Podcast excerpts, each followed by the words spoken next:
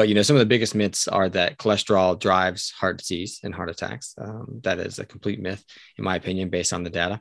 Um, and and another one is that the heart is the main mover of blood. That the main job of the heart is to pump blood around the body. That's that's not true, in my opinion, um, based on a lot of um, research and evidence that I found. And then the third one is that all heart attacks um, happen because there's a blockage of an artery.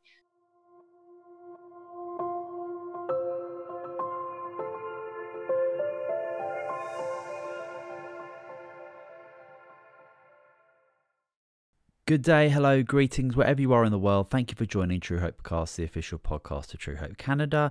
My name is Simon, and I've got the pleasure of being your host today. True Hope Canada is a mind and body based supplement company that is dedicated first and foremost to promoting brain and body health through non invasive nutritional means. For more information about True Hope, you can visit truehopecanada.com. And if you're new to the podcast, please subscribe so you don't miss out on any further episodes.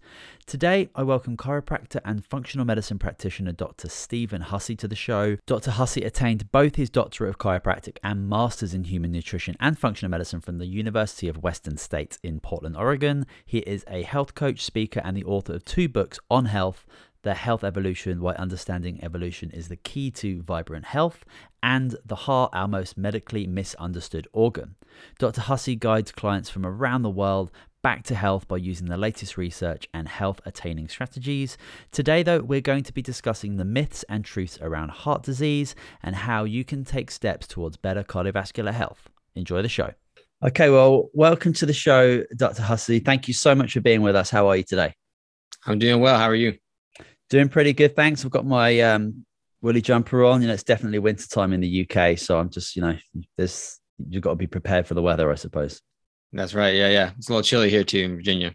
All right. Well, it's always amazes me that we can um, even have these conversations from other other parts of the world. You know, it's such an we're so fortunate to be able to have these conversations and be able to um, share ideas and broaden each other's horizons and just have good conversations, good debate about things. Because that's without question when it comes to 2021, debate and converse is a very, very important part of part of our culture. We need to keep that up. Yeah, definitely. Uh, I you know, one of the one of the kind of concluding points in my book is that we need uh, we need open and honest conversation. And the biggest problem within healthcare today is the shutdown of conversation um, the shutdown of of uh, discussing different ideas, uh, and that's a, a, big theme of my book. Yeah, that's really cool. And I, have I'm aware of both of your books. We're definitely going to get into them, and um, yeah, that's such a key point. And it's a bit a big slap in the face to science is the way that we've shut mm. down debate and conversation, and um, yeah, it doesn't do anybody well, maybe somebody, but doesn't do us a good service anyway. Um, why don't you give us a little bit of an intro, like a bit of your background and what kind of led you um, into kind of the deeper focus specific area of heart health? Yeah. So, um, you know, it all started just like many people uh, in this space uh, with my own personal health journey. Um, you know, I was as a kid, I had um, lots of inflammatory conditions. I had uh, chronic hives, had asthma, had allergies, um, IBS, uh, irritable bowel syndrome um, and lots of inflammatory conditions, and ultimately ended up with autoimmune type 1 diabetes, where my body attacked the cells that make insulin in my body and they're they no longer function. And so now I have type 1 diabetes. Um, and so yeah, like because of all that stuff, my my family and I were kind of dependent on you know Western medicine and, and doctors in that arena um, to help us manage these conditions. And and that's the key word though is that they were helping us manage them, not not fix them. Right? They didn't were never finding the root cause. Uh, they were they were kind of masking the symptoms and uh, with medications and things like that. And so, you know, throughout my um, upbringing and then in college uh, and then after college through my medical education, I've I've kind of been obsessed with finding out how do I create health. You know, how do I how do I manage these conditions? And I'm happy to say that all of them are gone, aside from the type 1 diabetes uh, that is kind of collateral damage from that inflammation that I had. And I'll, I'll have that um, forever, provided there's a stem cell cure or whatever. But, anyways, type 1 diabetes predisposes me to heart disease pretty heavily. Um, so, you know, my first book, I, I, talked about, you know, evolutionary reasoning why we're so sick as a society, because that's kind of what I discovered as I was, you know, obsessed with discovering what creates health. And then I've had a, you know, affinity for learning about heart disease and, and the heart and why it's there and what it does. And, um, and how heart disease develops. And so I had a lot of information about the heart because I'm trying to prevent that myself, um, heart disease. And um, and so I had I, I, wrote down a bunch of stuff in a book, and so that's my second book is all about heart health. And so uh, so yeah, you know, I um, I spent a long time trying to figure out um, what uh, what creates health, and and I found a lot of shocking things. Um, you know, when it, when you look at what conventional wisdom is, what society says creates health, and um, and how medicine looks at things, I, I, found a lot of things to the contrary, and uh, I'm, I'm sharing them with people. Well, that's amazing. Yeah, there's nothing quite like a personal journey and a personal story and a personal connection to, I suppose, medicine and the and the rest of the world when it comes to dealing with your own issues, and then not seeing the results that you probably would have expected from you know our Western medical mm. system, which is just phenomenal in so many areas. But when it comes to what the majority of people are dealing with on a day to day basis, it massively fails and falls short. And so many people, especially come on the show, but as you say, people who are in this this this holistic healing functional medicine space, so many people come from that type of experience. And I was checking out your website um, today, and you mentioned on your like intro video there on um, resourceyourhealth.com that you have kind of an outside box approach to heart health. So I'd love if you could explain a little bit more about that, please.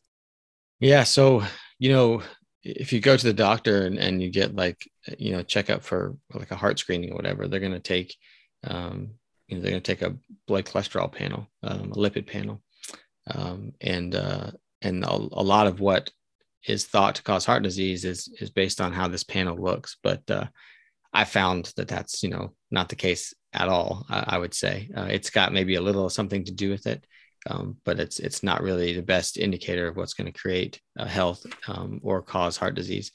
Um, and so, you know, they may they definitely acknowledge that inflammation is an issue too. If you go to a Western medical practitioner, and they they acknowledge that you know um, uh, stress plays a role and everything, but um, but there's this huge focus on cholesterol, um, and and that's most likely because they have a drug that can treat cholesterol, uh, which are statins.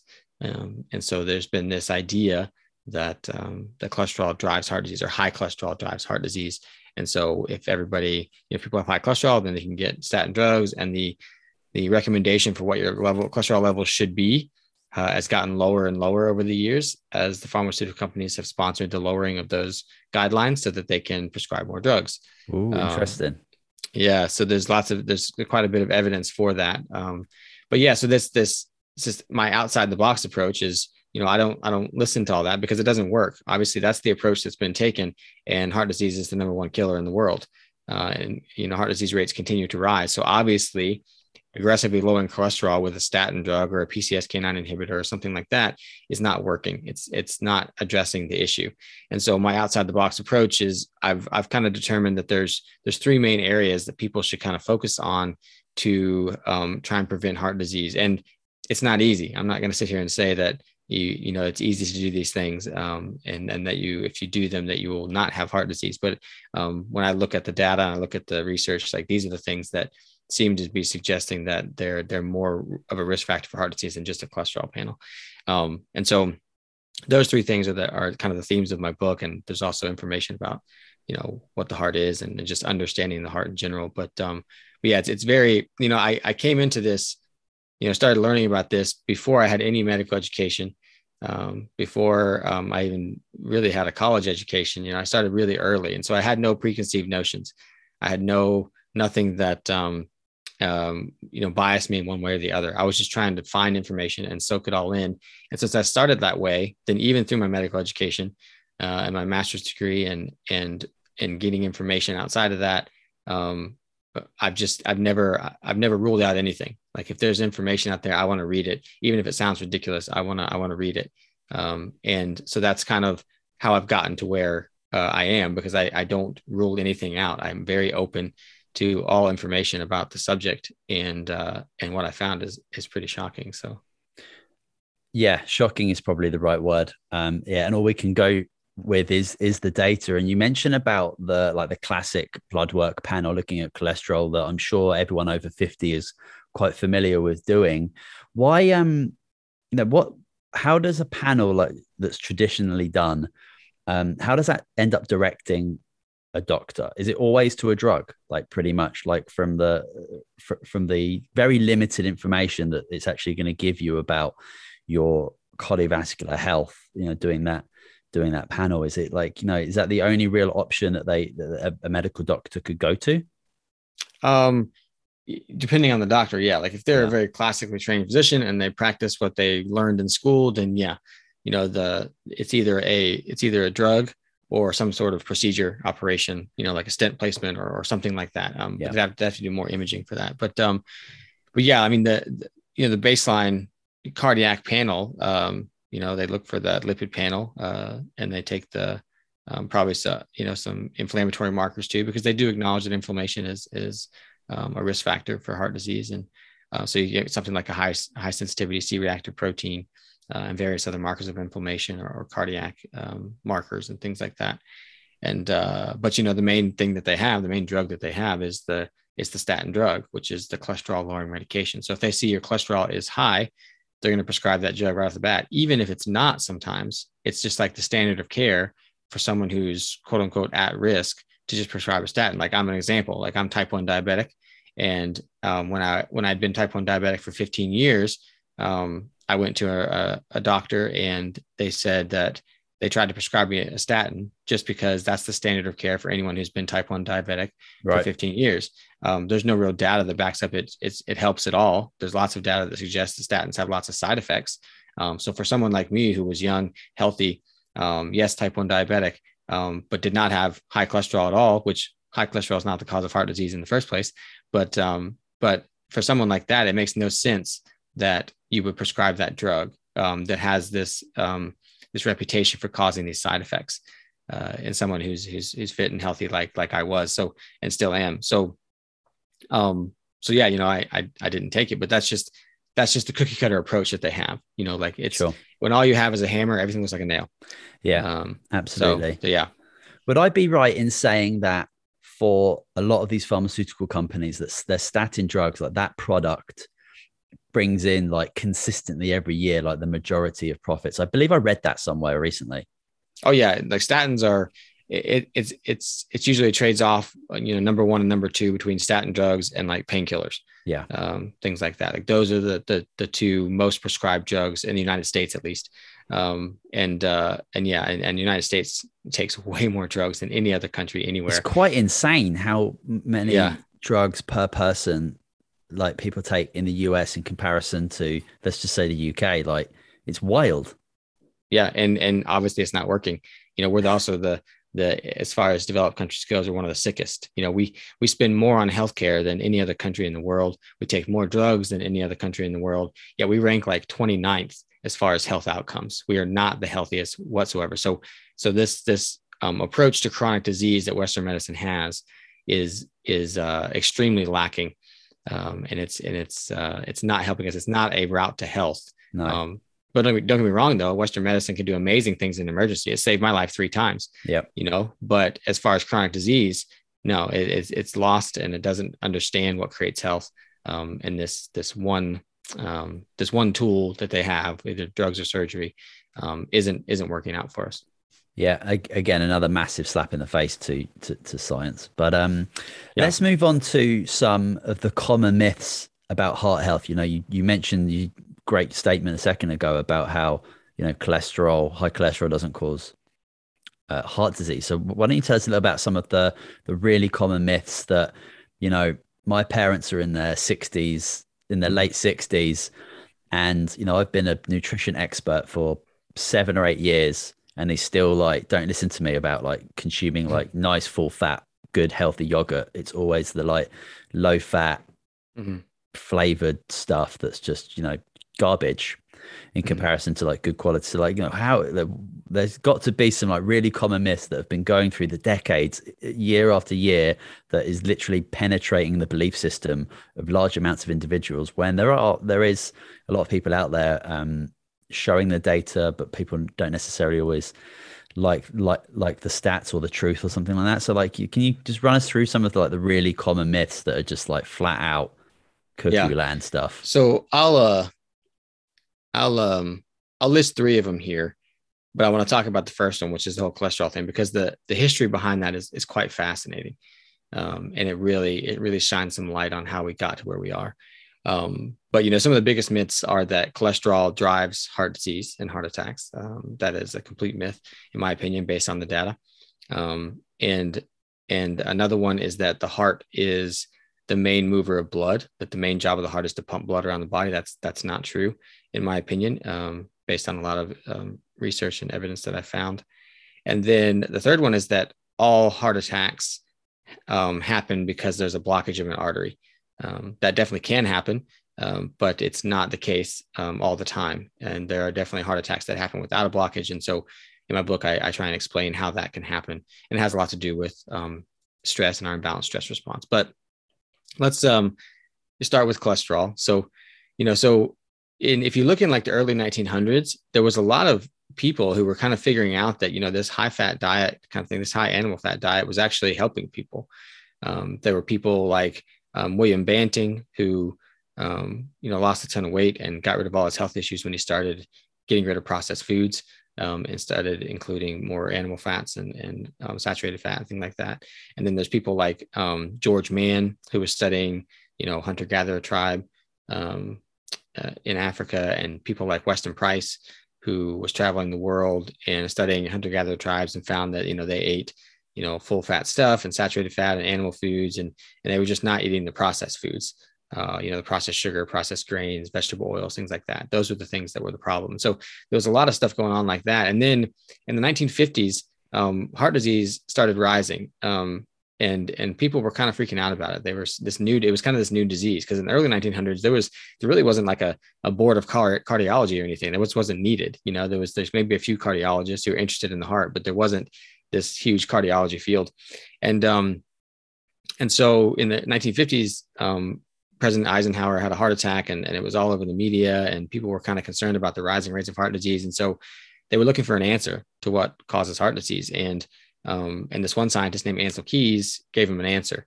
Um, and it was based on some very faulty research um, that uh, that he did, uh, research that can't really tell us about causation. It can only show us, show us an association between two things. And um, and uh, he he basically found, or he basically stated that the more saturated fat and cholesterol people ate, the higher heart disease they had. Um, but again, it was with some really faulty research, and he actually cherry picked the data um, so that he got the result he wanted. Um, and so then when he came up with that theory, um, they, they started testing it um, throughout the 60s and the 70s. They started testing this theory. And it's actually, when it comes to nutrition studies, it's actually probably the most tested theory out there. Like there's so many studies on it that were done during this time.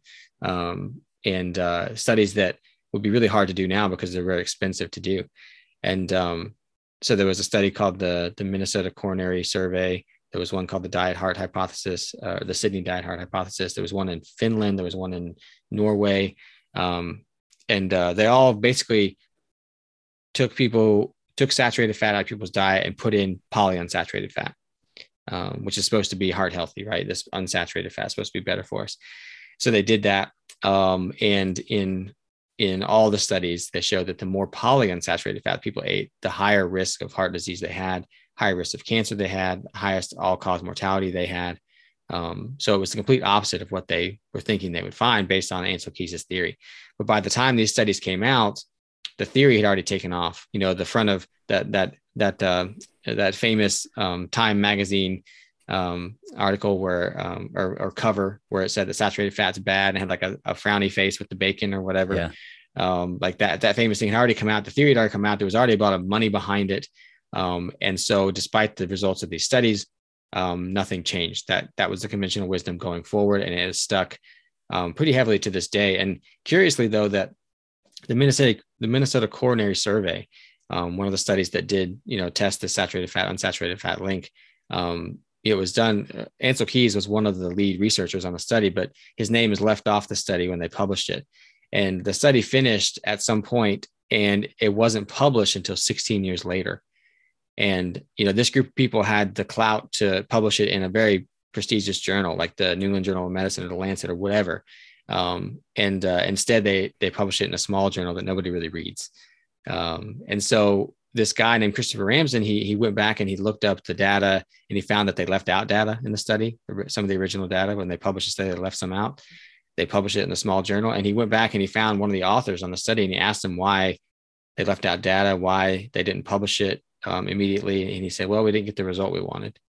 Um, awesome. And yeah, right. And so it's just like it, it, makes you kind of you know wonder about you know research in general and, and how it's published and, and that whole process. Do we really get an accurate um, portrayal of what the research says on a topic when things just don't get published if they don't mm-hmm. want to be, you know, that want to be published. So, um, so yeah, anyways, so that's how we got to where we are, you know, and, and, you know, but it is coming around as a big movement toward back toward eating whole foods and including animal foods for heart health. And I'm, I'm a big part of that push. And, um, there was actually a study that came out or kind of a review article that came out in 2020, I think it was, um, that basically stated that when we review the the evidence on saturated fat, that the the the cause for concern has been way overstated, um, and that there's actually um, there's actually benefit when it comes to um, some ailments and uh, especially like stroke and preventing stroke and that kind of stuff. So, saturated fat is is is good for us. You know, it's the polyunsaturated fat, the vegetable oils that are bad for us. And so that's kind of the history there. And there's and there's more to it, um, but you know that's kind of the the the um, over overview of it. No, that was a great dive into the history, and yeah, it all starts at a point. Especially when you talk about, I think it was President Eisenhower you mentioned about heart health. You know, when somebody in the spotlight's put in there, it's almost like a um, advertising opportunity. And I wonder how, I don't know if you know the, the, answer to this question, but like how, are there any other industries involved with the demonization of animal fat or saturated fat? So like, I, I, I just immediately think of the sugar industry like yeah how popular that was and how big that was and when we start thinking about how we transitioned from you know growing food in our gardens in these like you know in, in the early 1900s and then we start you know having microwaves and we have all this convenient stuff you know and we start shopping in the middle of the aisles rather than the outside like how there's got to be some sort of um, other industry that's looking to profit by demonizing and giving somebody else bad press yeah. So um, the main ones I think of are, you know, the just the grain industry, um, you know, uh, whether that's wheat, barley, rye, oats, whatever, um, that industry there, uh, corn, corn as well. Um, and then uh, the vegetable oil industry, um, uh, you know, they're very big on, you know, polyunsaturated fat is good for you, you know, and the reason that it's touted as being good for you is that it does lower cholesterol um, because when you eat, you know, plant, when you eat plant fat, which does not contain cholesterol. It contains phytosterol, which is which is fats meant for plants, phytosterol versus cholesterol, which is fat meant for animals. Um, then it does like it competes for absorption in your gut, and so you absorb more phytosterol, and you don't get enough cholesterol. You don't get as much cholesterol, so it does lower your cholesterol. But the question is, is that what we want? And I would argue absolutely not. We would not want to lower cholesterol. There's actually plenty of research that shows that as if we lower cholesterol or the lower someone's cholesterol is, especially under 100, the more risk of cognitive decline they have, the more risk of cancer, heart disease, um, more risk of, of um, infection, um, all cause mortality, all these things. So cholesterol is vitally important um, for our bodies, and we do. I I would never want to aggressively lower it. Um, but yeah, so it's uh it, it it's interesting um, to to see that kind of stuff playing out. so so yeah yeah. How um if you were chatting to somebody who's like 70 and who's just been trying to not eat cholesterol for 40 years, what what what what are like the three maybe three or four things you would say like is really important for your body to have cholesterol? Because it's not you know it's something we produce ourselves you know? Our body doesn't really make mistakes. It's a phenomenal biocomputer you know? So like why yeah. why do we produce cholesterol? Why we need why do we need it in healthy amounts? And you know what's what's its function? Yeah so um, does a lot of things. So uh, you, you have cholesterol like the molecule itself, and the, and the molecule itself can't really travel around by itself because it's fat soluble and it needs to be packaged up into something that can be transported in the blood, which is half water. Um, and so uh, we have these things called LDL. We have these lipoproteins. Know, there's lots of there's lots of different ones, um, but the most famous ones are LDL and HDL. Um, and so LDL is important for like fighting off from infection and transporting fat soluble vitamins, um, and uh, and and providing energy to the body because it transports triglycerides too. So if we aggressively lower LDL, we're not going to get those things. Um, but cholesterol is also important for like the molecule of cholesterol itself is is the backbone for our, our hormones. You know, so we're not going to make hormones very much, which is why we take statin drugs. We see sexual dysfunction uh, in some people. You know, um, it's also cholesterol is very important for um, certain molecules that form that are helping that help our cells be um, responsive to insulin. So if we don't make those, then we get insulin resistance. um, which insulin resistance is probably the main driver of, of heart disease in the first place. So not only are we not preventing heart disease by lowering cholesterol, we're creating heart disease by creating insulin resistance with these statin drugs. Um, and so there's that. There's um, let's see. I mean, it's it's cholesterol is vitally important for cell to cell communication. Um, it's uh, it's uh, it's it's really important for the brain. Uh, your brain is is uh, has a huge percentage of it that's cholesterol, and it needs to replenish itself. Um, it's, which is why we get you know people with statin drugs. Um, they can see cognitive decline, memory issues is the main one. Um, so so yeah, um, very very important molecule. Does a lot of things. Now the devil's advocate would say, well, yeah, but if it gets too high, that can cause a problem, um, and that's what people are worried about. And I'd say, well, actually, um, if you look at studies of people with um, genetically high cholesterol, familial hypercholesterolemia, um, that they track these people over 200 years, these families of traits over 200 years to see how long they lived or whatever. And when they looked at these people compared to the average population without genetically high cholesterol, they didn't they didn't die any sooner than uh, anybody else. Um, and they said the ones that did die sooner, it was it was more likely because of um, other complicating factors like heavy drinking, smoking, um, you know, toxin exposure, that kind of stuff um, that that cause these people to die sooner, not because they had genetically high cholesterol.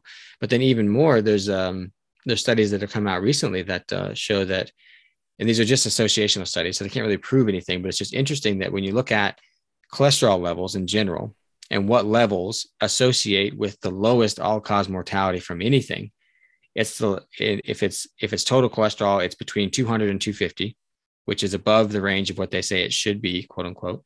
Um, and for LDL, it's it's between 100 and 150, like somewhere in that range, which is again above what they think it should be. They want it below 100. Yeah. Um, and um, and so I mean these are these are you know U.S. units or, or whatever milligrams per deciliter, um, but um, but yeah, so the the the the levels of cholesterol that show the lowest all cause mortality are actually higher than what the recommended um, levels uh, by the medical profession uh, say it should be.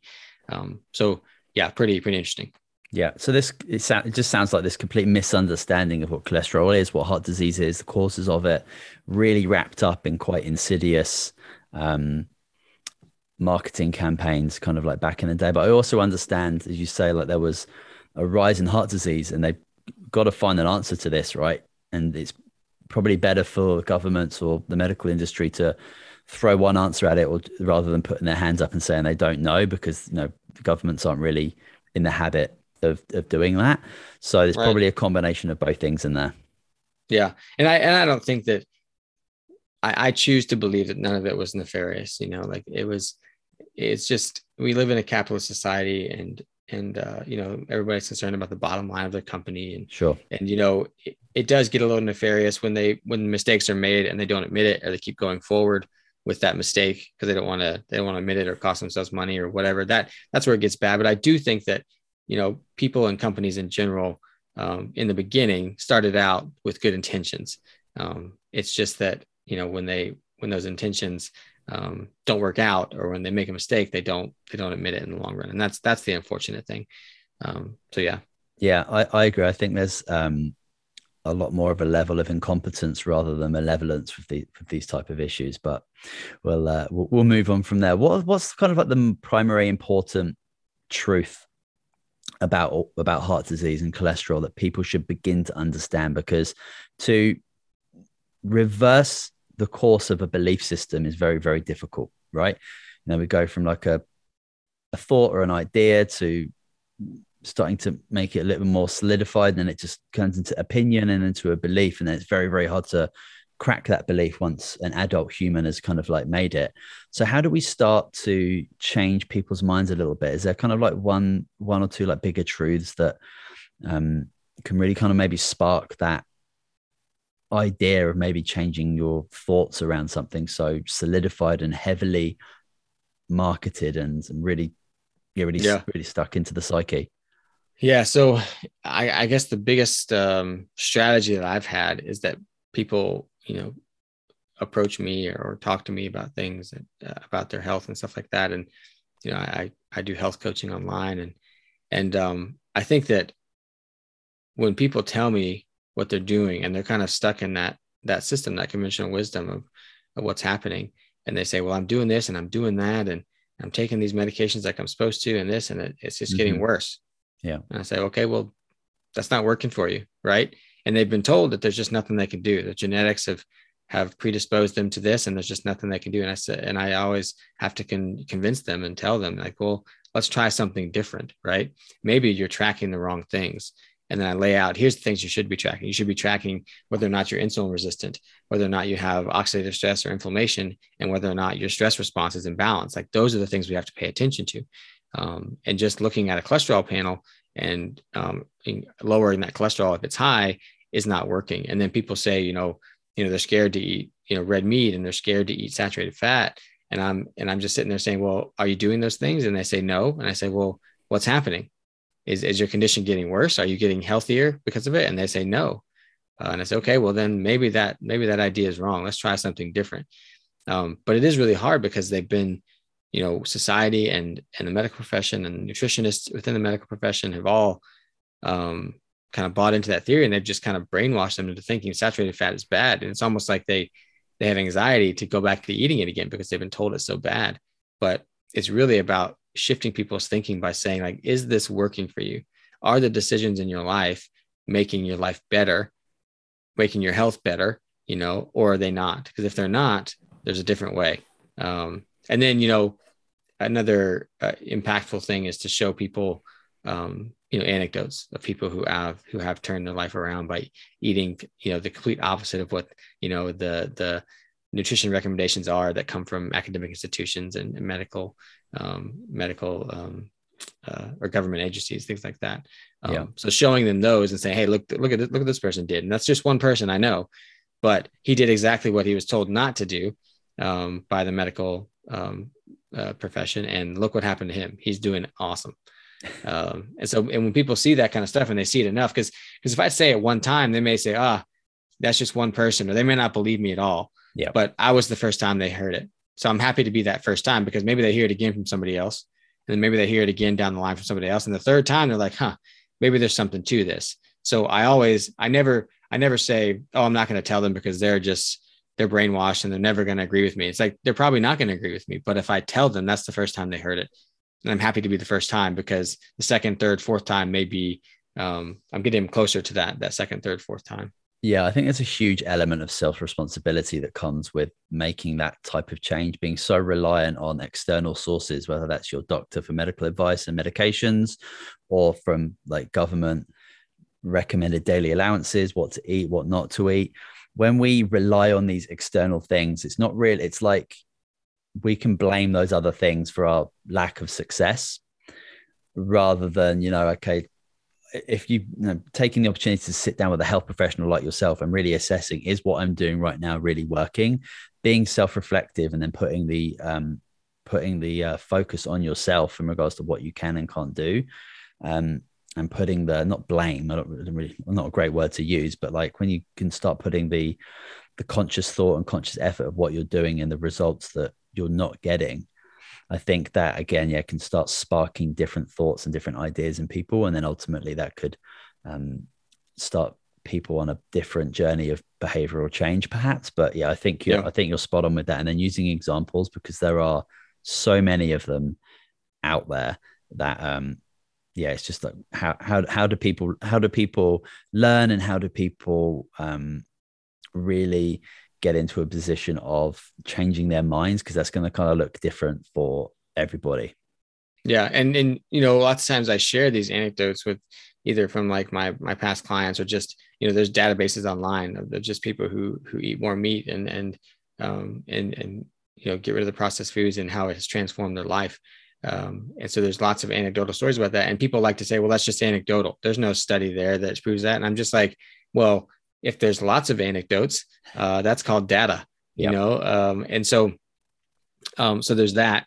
And then, you know, it, it, it's just that you, we can't ignore those things, even if it was just one person that changed their diet completely and then also changed their health completely because of that.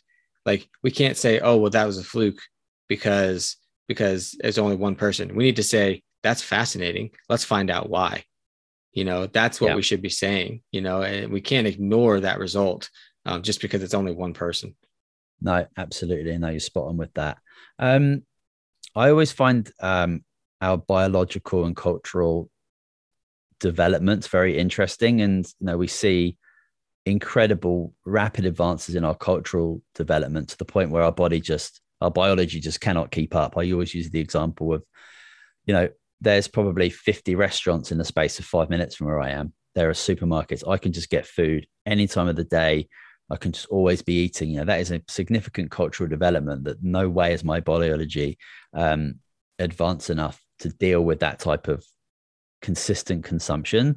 So, what sort of disconnect do we have from our evolutionary biology that really contributes to to heart disease? Yeah. So I mean, that's definitely one of them is, is the constant supply of calories, right? You know, we we've even there's even um, you know an interesting history um, of breakfast and how it wasn't really part of you know uh, everyday life. Um, and uh, when when cereal companies started coming out and they wanted to promote their cereals, um, they kind of invented this breakfast food, um, and so they invented the meal of breakfast, right? So uh, now we're now we're told that three meals a day is really important. Breakfast is the most important meal of the day, and it should be your cornflakes and whatever else, you know, and your orange juice and your um, toast and jam and things like that. Like it's just all processed carbohydrate foods, you know. Yeah. And it's uh it's really really uh, bad for you, um, not only to eat those foods in general, but to eat them first thing in the morning.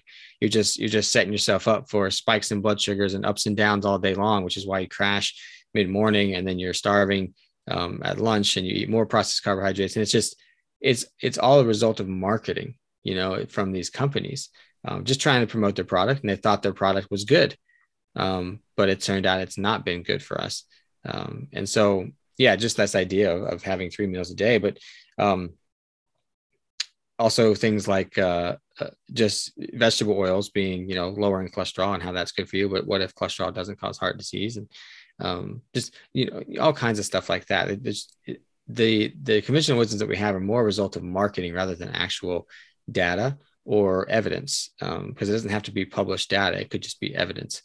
Um, and so we have to watch out for those things because we do live in a capitalist society, which I think is a, a great thing. Um, but uh, it, it can get in the way of uh, the truth sometimes. Absolutely. So, are there any key points that we can look back through our human evolution? Right. That, that we can like that we can apply today? Because we've lost so many of the the foods and the habits and right. all these things that our biology is still very much programmed to deal with. Yeah. So you know it's it's interesting that that humans have been eating humans and pre-human ancestors have been eating meat for millions of years um, eating red meat and saturated fat. And and there's even evidence that we were the highest level carnivores out there at some points you know like with the very early modern humans and the neanderthals they were they were eating meat at levels um, higher than known carnivores of the time. Um, we were the we were the apex predator. And so it doesn't make sense that a food that helped form us evolutionarily would now be causing disease um, it makes way more sense that foods that are newer like vegetable oils and processed sugars and processed grains are the cause of that.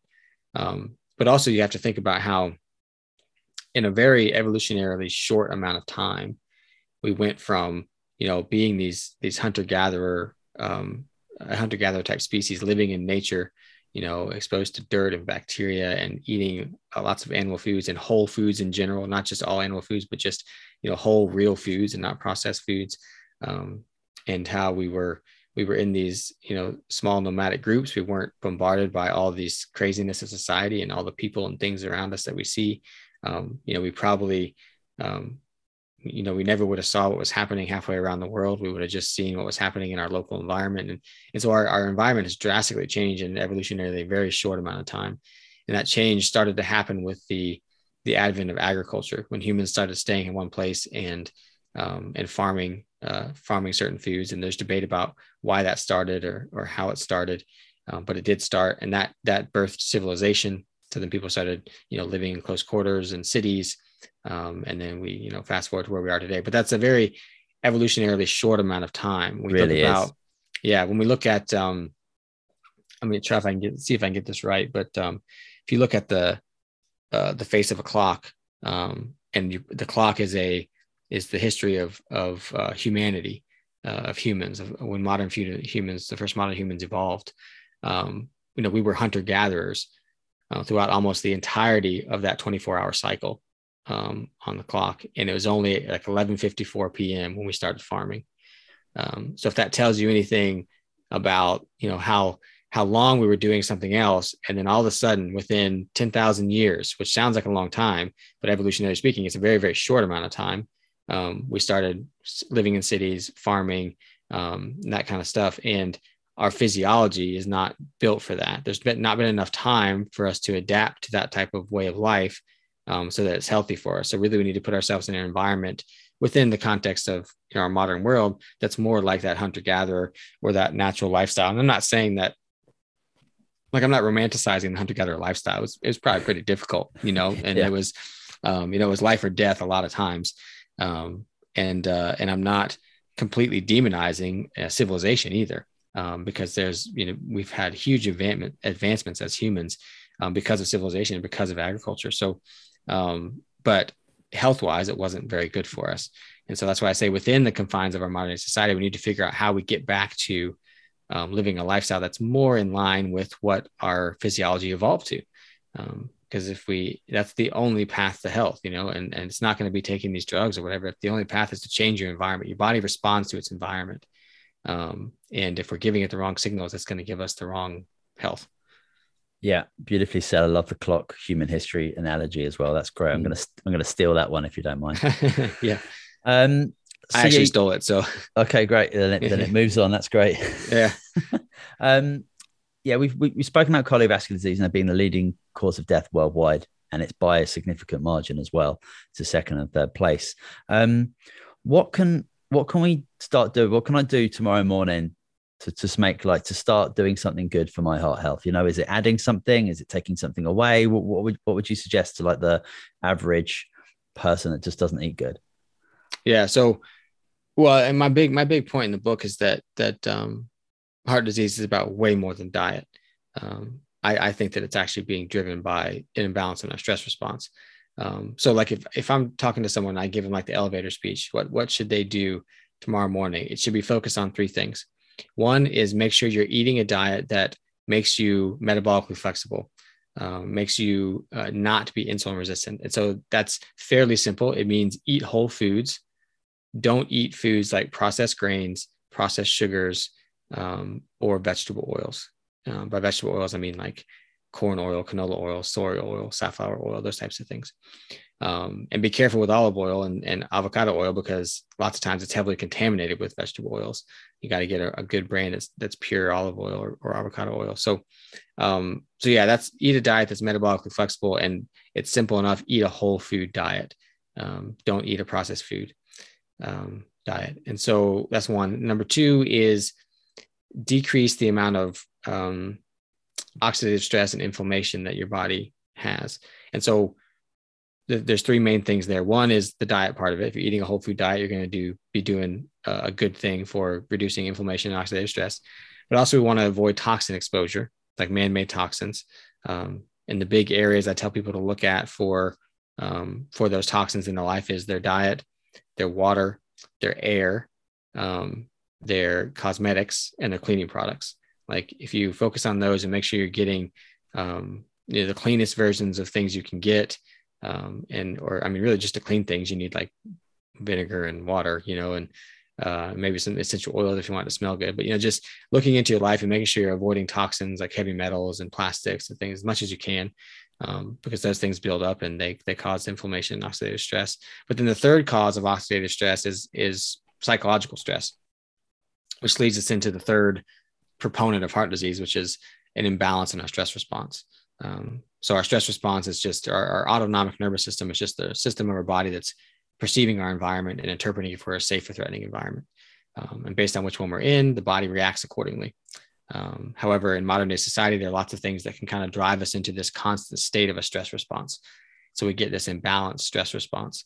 Um, and uh, the uh, the evidence and the research on this is just absolutely fascinating um, as far as how the nervous system develops and how it can get into this imbalanced state because it's not really like it's imbalanced. It's just that one of one of them is kind of shut down. One aspect of it is kind of shut down, and the other one kind of takes over. Right. Um, and so so you know, achieving balance and making sure you're doing things that um, help you um, help you maintain that balance and your stress response is really really important. So just kind of a, a tidbit here is that um, you know the, the stresses in our life that seem to have the most negative impact on health are stresses that make us feel like we're out of control um, or that we're in an unpredictable situation, um, which you know sheds some light onto why you know this past two years almost uh, has been so hard for people um, because that's exactly what's happened. People have been in in uncontrollable, unpredictable situations for too long now.